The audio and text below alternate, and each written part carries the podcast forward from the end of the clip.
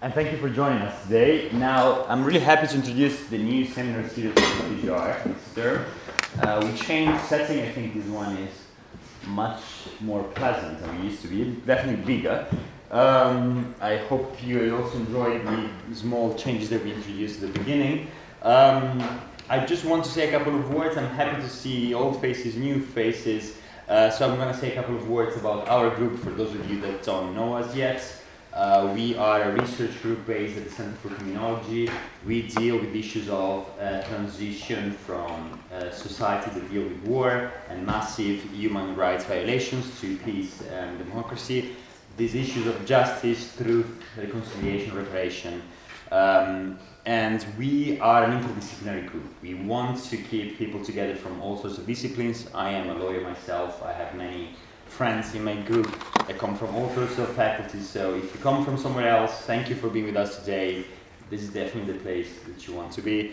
Um, we have a seminar series running throughout the entirety of the term. Uh, now, always on Monday at lunchtime. So there will always be sandwiches outside for you to grab one and go. Uh, if you come here, you enjoy our seminars. There are many ways to get involved in our activities even more. We do a lot of things. Um, our whole new committee will be built uh, within three weeks, more or less, and uh, we will send out an application, a call for applications around uh, the end of week two. Uh, so if you enjoy our activities, we have and many other things, such as um, an editorial team that works on editing um, articles for an online outlet called justice.info.net that we built together with the Harvard Humanitarian Initiative and a Swiss Foundation of Journalists called Fondation Hirondelle. Uh, we organize workshops, seminars, and uh, many, many events. So please, if you have any question, approach me. At the end of the seminar, I don't want to take up too much time because I'm really excited to introduce our guest today, we have the pleasure of having with us uh, Ziv Bohrer from uh, uh, the University of Bar-Ilan. Uh, Ziv Bohrer uh, has a PhD from Tel Aviv University, where he worked with uh, Eyal Benvenisti, um, and he's been a visiting research scholar at the University of Michigan and a research fellow at the Sackler Institute of the Hebrew University. He has written extensively on issues of international criminal law, international humanitarian law, but I think his most recent research deals with my passion. Oh, passion! this is the passion. I, I, it's a term that I would like to use with my research as well. I'm not sure I can do it all the time.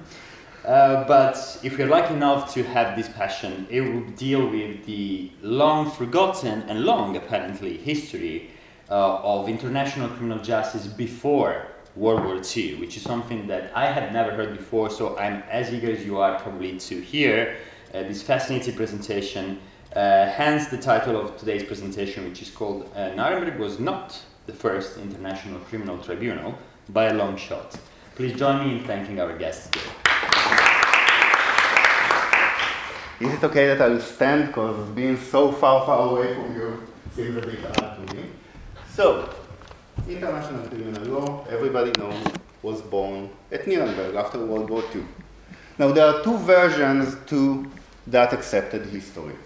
The first version goes like that. Until World War II, there was one international crime, and that's piracy. Pirates were enemies of mankind, or international outlaws, disturbers of the peace, enemies of the peace. All others are synonyms of the term enemy of mankind.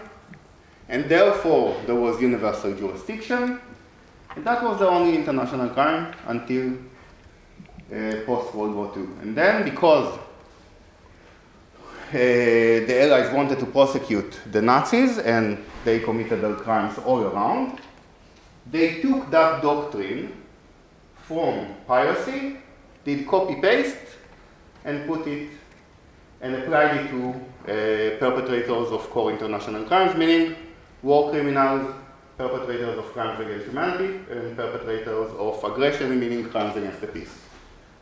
Before that, with the exception of pirates, international law only addressed states, not individuals. Right? That's one ver- version of the story. There's a second version. The second version says what was unique about Nuremberg is that it's the first time that an international criminal tribunal was created. Before that, we only had domestic tribunals, and occasionally these domestic tribunals prosecuted war criminals. But what's unique about Nuremberg and then Tokyo is that's the first time they created an international criminal tribunal with judges from different states. What we are going to do in this presentation is to try, or I'll argue that I'm refuting both of these versions. Now, if you open any international criminal law book, it would start with saying there are some pre World War II precedents. And they would usually list these six. The, the, the trial of Conradin, king of Jerusalem, wanted to be also the king of Sicily, but the Pope didn't allow him. So when he loses the war, he is tried for crime against the peace. Right? He has started a war in violation of Jus ad of the, of the time. The second case is William Wallace's case, who is tried for crimes against the law of God of man, which is the, the then term for, for international law. The next case is Peter von Hagenbach, who was appointed a governor of a city that his uh, sovereign conquered, and his soldiers committed atrocities against the city citizens. And after the, he, his uh, sovereign loses the war, he gets prosecuted. And what's unique about the case is that he gets prosecuted by a tribunal of several princedoms. So some argue that that is also a precedent for not only the first version of the story, but also the second version of the story. The third case is Napoleon, after he escapes Elba and starts the war again. The allies of the time issue a proclamation saying he has violated treaties and opened a war, a war of aggression. So that's the fourth case. And then the Lieber Code, also often going to be the birth moment of modern of the modern law of war. And lastly, after World War I, there was an attempt to create international criminal tribunals for the prosecution of German war criminals and the Kaiser. And in the Treaty of Versailles, there is an agreement to create these tribunals, but they are never created. And everybody agreed that the, that failure is the precedent that was relied upon in World War II. So what I will, I'll try to show is continuity until World, War I. Now, after you have that paragraph presenting this case, six cases, you always have a, a paragraph like that.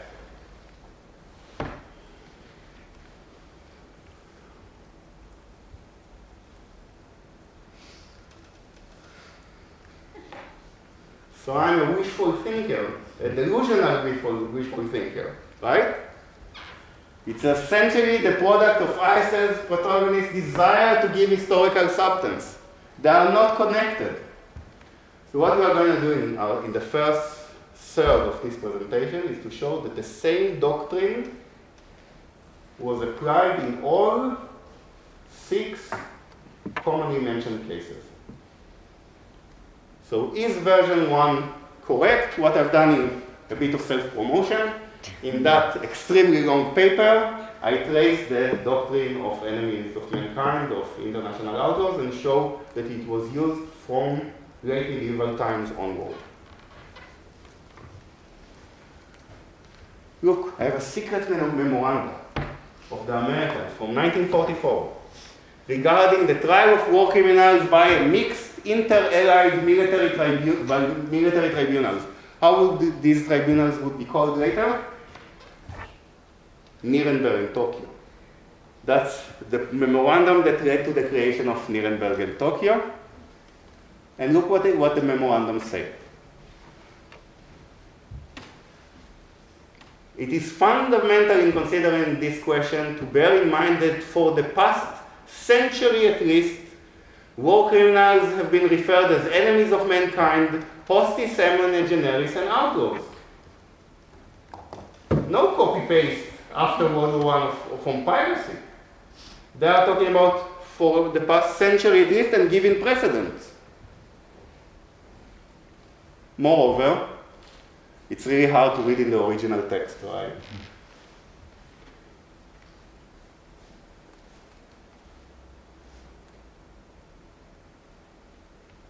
Now it's actually not century. The, the emphasis is on the at least. It's from the late Middle Ages. And that's it. Look, first of all, the use of outlaw was already not, it's not post World War II, it's during World War II. That's a quote from the London Times in 1939.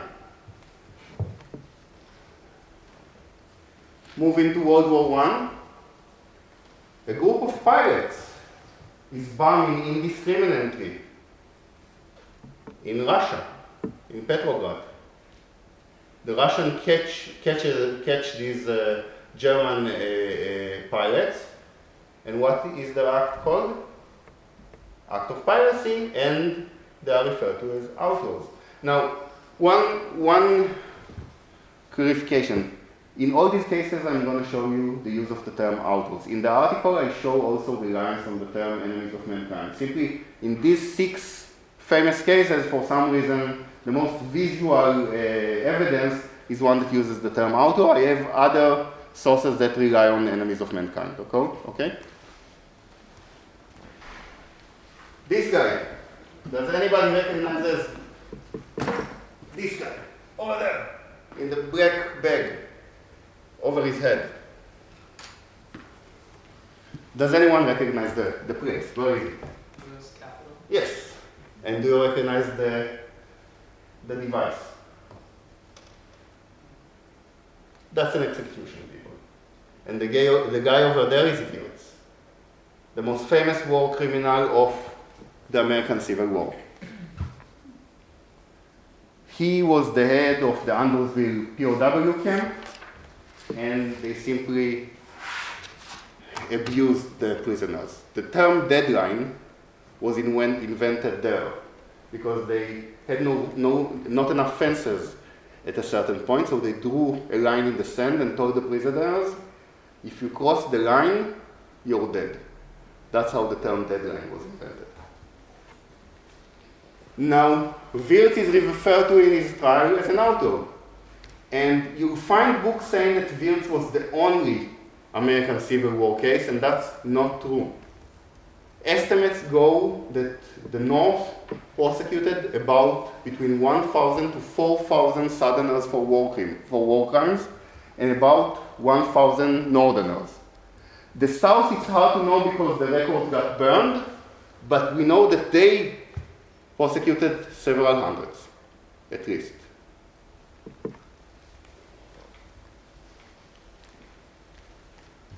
Moving to Napoleon. Remember, enemy of the peace is a synonym of outlaw. And in the declaration after he escapes, immediately they declare that he is an international outlaw, an enemy and disturber of the tranquility of the world, meaning an international outlaw, meaning an enemy of mankind.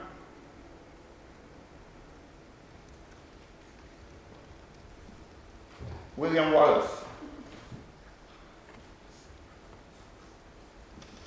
Now, what's nice, one of the dilemmas of international criminal law is that the punishment never fits the crime.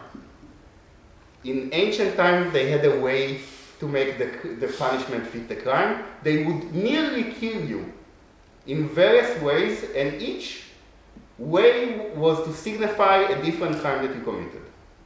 This is why in the end of the movie, all you see is, is lying on a, on a table and, and, and, uh, and the flowers drops from his hand because nobody wants to see that.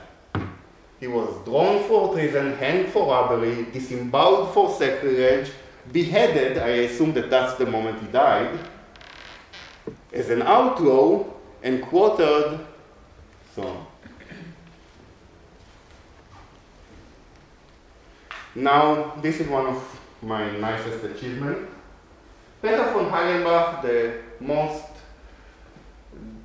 the most reliable source regarding his trial is are a series of ballads in ancient German written in Gothic German, really hard to comprehend. But I found the diary of the chaplain of Basel Cathedral, and he reports, reports about the trial. And he reports that they prosecuted, they decided to sentence him to death for tyranny and other crimes. Why is tyranny important? Tyranny is the first crime in Roman law. Tyrants are the first one in Roman law to be referred to as enemies of mankind.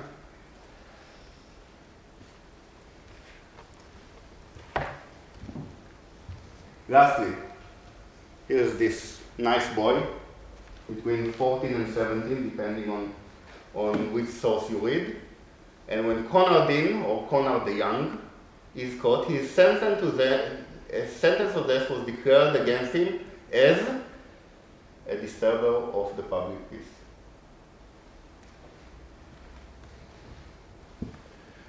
In other words, in all these cases, the same doctrine was applied, and it's the same doctrine that was applied to pirates. So it's wrong to assume that these cases are unconnected. Moreover, they are not far, far between. There are many other cases. I'm going to give you just one, because it's my favorite. You see this fearful guy? The one that is being stabbed? That's John the Fearless. Now, John the Fearless, a bit afraid in, the, in this picture, is having a war with the successor to the French throne. Now, the successor is inviting him for truce negotiations, and in these negotiations, he assassinates John the Fearless. That act is a war crime even today, it's a form of perfidy. Look how was it defined at that time.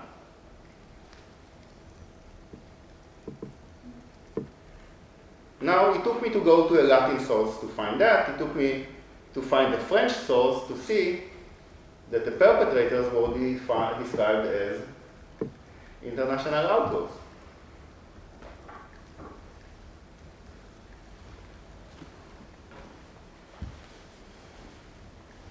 Now meet this guy. This is one of the guys stabbing John the Fearless. His name is Barbazan. Henry, the English king, is a friend of John the Fearless, who was the Duke of Burgundy. After John the Fearless is assassinated, Henry joins the war. Now he captures some of the perpetrators, perpetrators of the assassination and prosecutes them. Now that's, that's universal jurisdiction because the act was committed while he was not part of the war.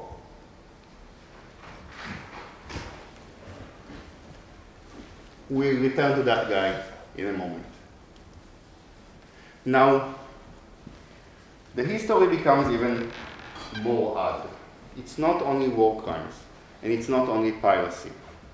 The fact is that until the 19th century, all felonies, meaning murder, arson, rape, robbery, theft, were regarded as international crimes and their perpetrators as, as international outlaws and enemies of mankind. And in most of Europe, universal jurisdiction was applied to felonies. In the sense that if a person committed murder in Germany or in Italy, and both terms are incorrect because Germany and Italy were. So let's take somebody, something that did in Spain. Okay, somebody committed a murder in Spain and ran away to Netherlands. If they cannot extradite him, if they couldn't extradite him back to Spain, they would prosecute him for murder in the Netherlands. And I have even few cases in which England joined this procedure, but common law courts could only prosecute if it was also a violation of the, king, of the king's peace. So what would they do? They would transfer the case to the military courts, either the Admiralty Court or the military courts. And it would be prosecuted in an English military court.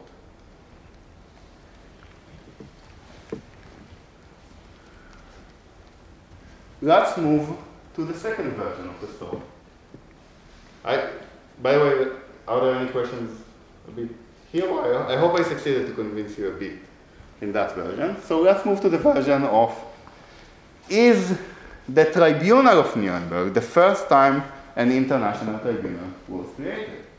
This is what I'm working on now, to find, to excavate all these past cases of international criminal tribunals, and the and I'm using the term international loosely because a state, the, the state is a social construct that changed over time, and, and its current form is rather new.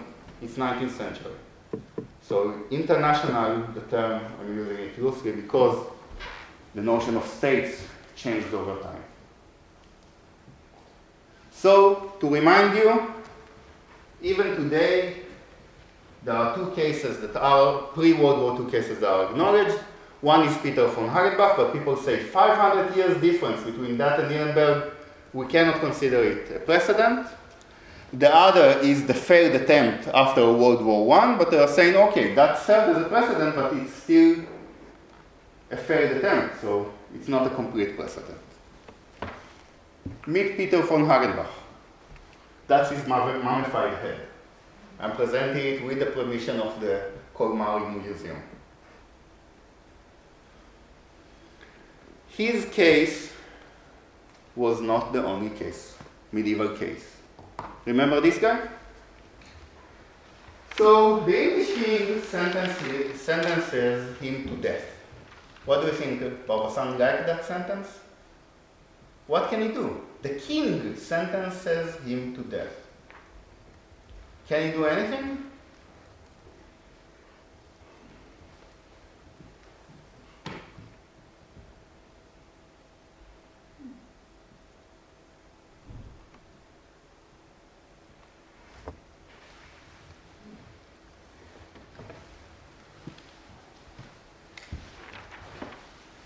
Now, the law of war that got him his life back is the weirdest medieval law of war ever.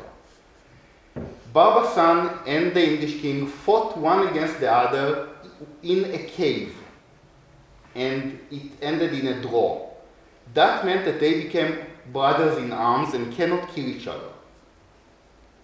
Weird, but still a law of war. Now, for Barbazan, it's significant. It's true that he was he got life imprisonment, but 12 years later he got released, which wouldn't have happened if he was he would have been executed. Now there, there is a, there are several uh, issues in which even the practice of international tribunals was common. One of them is the field of truth tribunals. So two warring parties are signing a truce agreement. Now they want to enforce it. They do not want that any viola- small violation, some soldier fighting a soldier on the other side would, would, would re- reinstigate the war. So there were two, there were three ways to enforce such a truce. One was to send a judge of yours to the territory of the other side to prosecute your soldiers that commit truce violations on the other side. So it's not an international tribunal, but quite transnational arrangement. The two others, we can refer to them as, as we can refer to them as international tribunals. One is to delegate a third party that would prosecute soldiers from both sides for violating the truce. Can we agree that that's an international tribunal? And the other form is to create a tribunal with judges from both sides to prosecute jointly violated laws of the truth from both sides. And Keen, the leading historian of the great medieval law of war, says the position was much like that of modern international courts. Now, in early modern times, ah, there was also a more a organized or institutionalized form of these truth tribunals, not ad hoc, but more permanent, and that is in the form of marshes. Marshes were border areas, and there were two kinds of marshes. It was either a region jointly run by the two sides, okay, or there were two marshes, one, for example, English and other Scottish, but crimes that crossed the borders were enforced by truth day tribunals. The most famous of this kind were here in, in Britain, in the marshes of Scotland and England. But there were also between Wales and England, and there were also in France.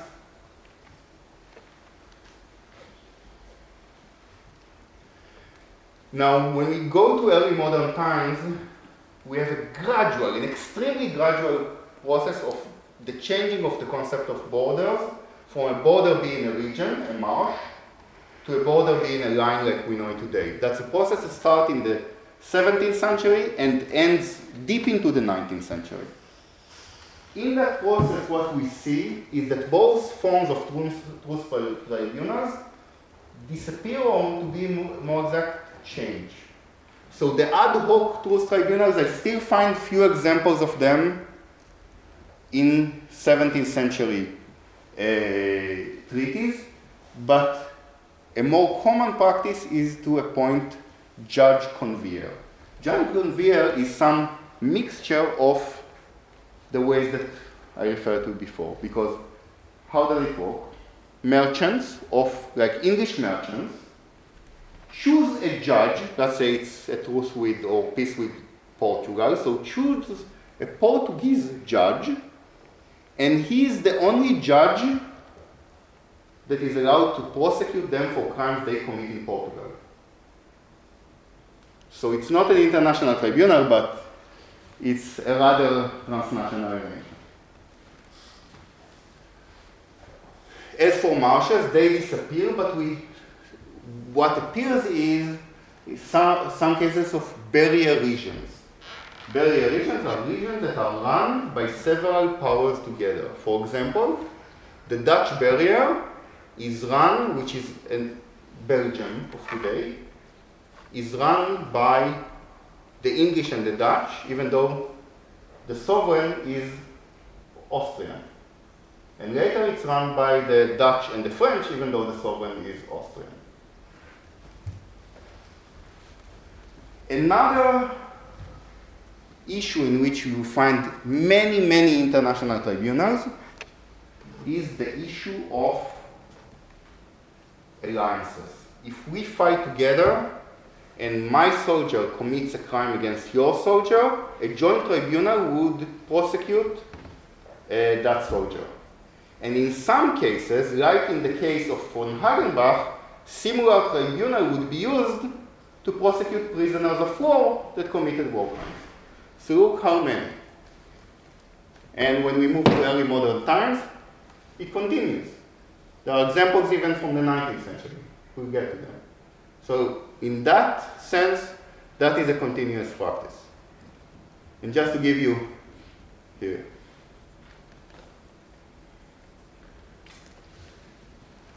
To give you the oddest that's not the typical example, that's the oddest example. So, a Holy Alliance is formed of few Italian princes, the principalities, the Pope, and Spain to fight the Turkish Empire and pirates in the Mediterranean. Now, the Spanish king is afraid that the faith, the Christian faith of his soldiers will get corrupted by fighting with the Italians. So they point an international tribunals, to, an international tribunal to, to, to, to prosecute soldiers that commit heresy-related crimes, like fornication, like gambling, like violating the Sabbath, like they, or um, another category of crimes they prosecute is the case of Christian soldiers that fight for the Turks. When they capture them as POWs, they prosecute them for heresy in that international tribunal. And that international tribunal was declared to have universal jurisdiction. No matter where the crime was committed, that, that tribunal could prosecute. Here's a more normal example, close to home. After William wins the glorious revolution, the French are a bit dissatisfied and they attempt to assassinate William. Now, the person that paid the English assassins, the French person that paid the English assassins, is captured. Now, that form of assassination, paying a citizen of another country to assassinate a leader of that country, according to many scholars, is a war crime even today. The, the legal position of the time is that you cannot prosecute that person in a common law court because that person did not violate the king's peace. He, he came to this country in times of war. He never attempted to enter the king's peace.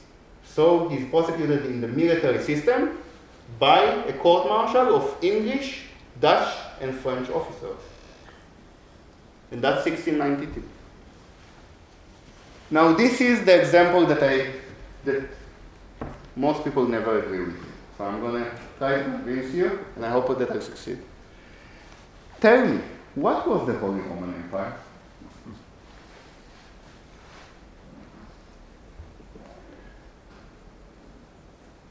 The answer is depends of who you ask and depend, uh, depends of who you ask them.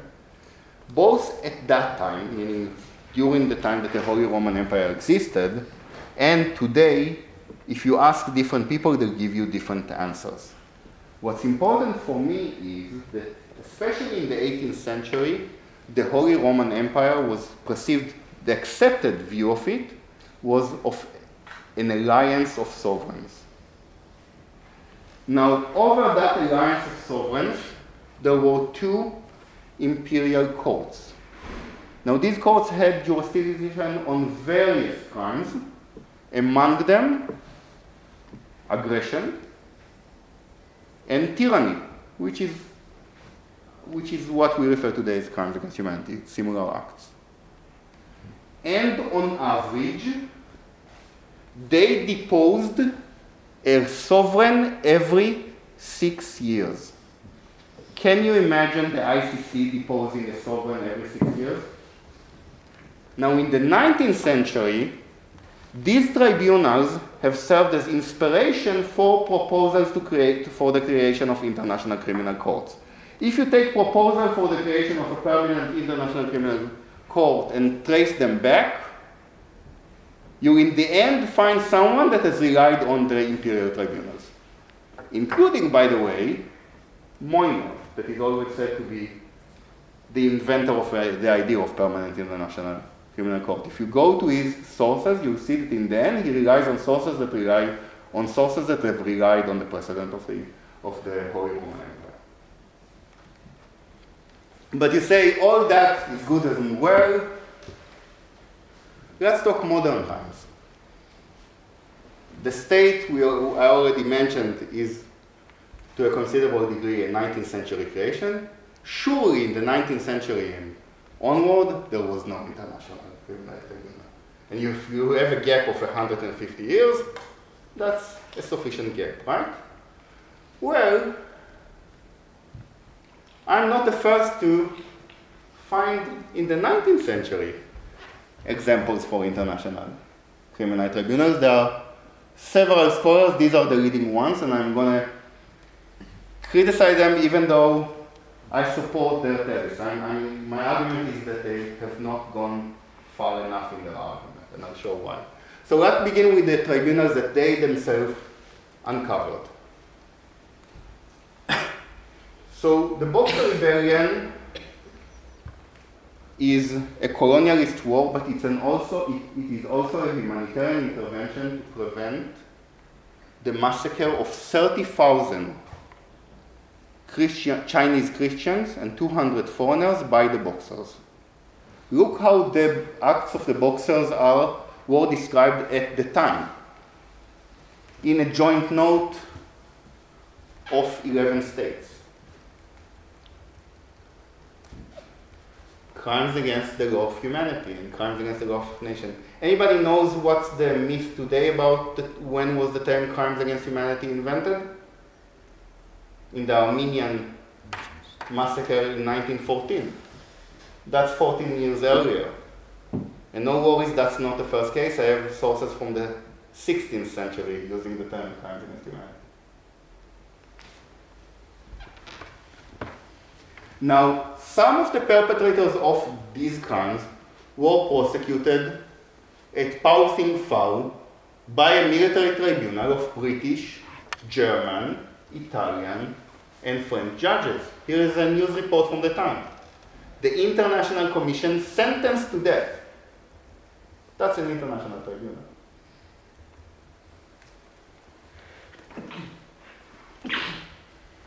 The other case that they uncovered, there are anti-Christian riots in Crete, in Crete.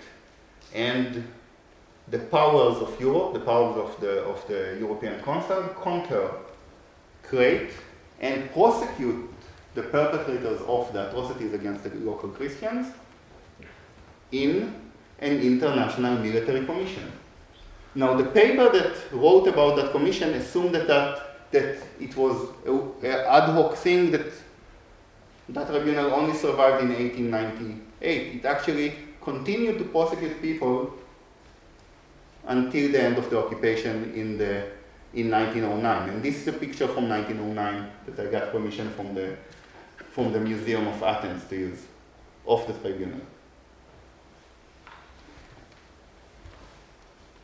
Another tribunal that they uncovered is a tribunal, a, a French Siamese tribunal of an eastern dance between Laos conquered France and Thailand, of an action we would call today violation of truce or perfidy, and it was prosecuted in a joint tribunal.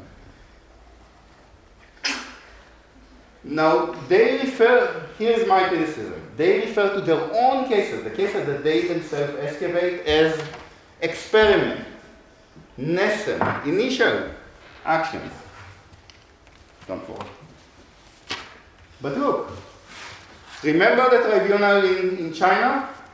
Five years before the Boxer War, there, were, there was the vegetarians riot,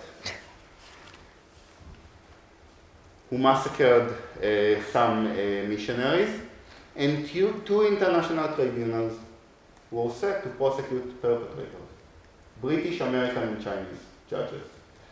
Now, notice that, the, that some of the Chinese judges are in a relatively humiliating position. They are set low in, in a lower, uh, upon lower seats than the other, right? We'll get back to that.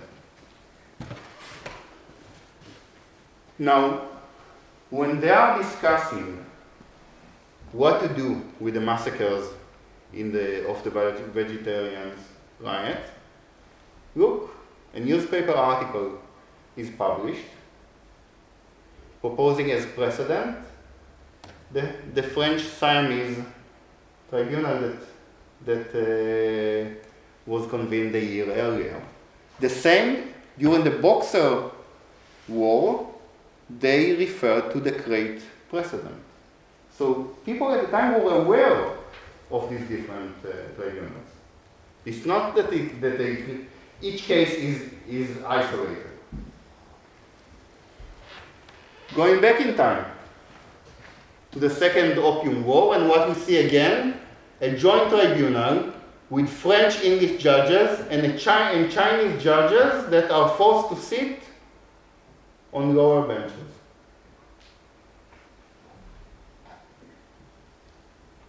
Moving to, to closer home, to the Middle East. In 1882, there are anti-Christians. There's anti-colonialist and anti-Christian rebellion in, in Cairo, and the British step in and conquer uh, Egypt. Initially, they are not presenting themselves as conquerors but as allies of the government. And at that time, they create a joint tribunal to prosecute the perpetrators. Now, look what is the charge. Having in violation of the right of war, meaning a war crime, right of war meaning law of war. Now, that, these are the charges against the leader, Urabi Pasha. He, in the end, it's that guy, he in the end is prosecuted by an Egyptian military tribunals, uh, tribunal, but others are prosecuted by the mixed tribunal. Okay, I intentionally gave these examples thus far because in order to show another argument of them, saying it's an imperialistic practice. How much time do you have? Five minutes more. But look, an incident between the Russians and the British, and they jointly create an international commission that decides that the Russian commander was innocent. But it's still an, it's still an international criminal tribunal if they decide he is innocent. Another incident. During World War I, during an intervention in Russia, you have a tribunal of British, French, American, and Russian judges. Look how many more there are. This is the moment I knew that you are already going to be tired, so instead of giving a slide for look how many. So, why was this history forgotten? I'm going to leave that to the Q&A.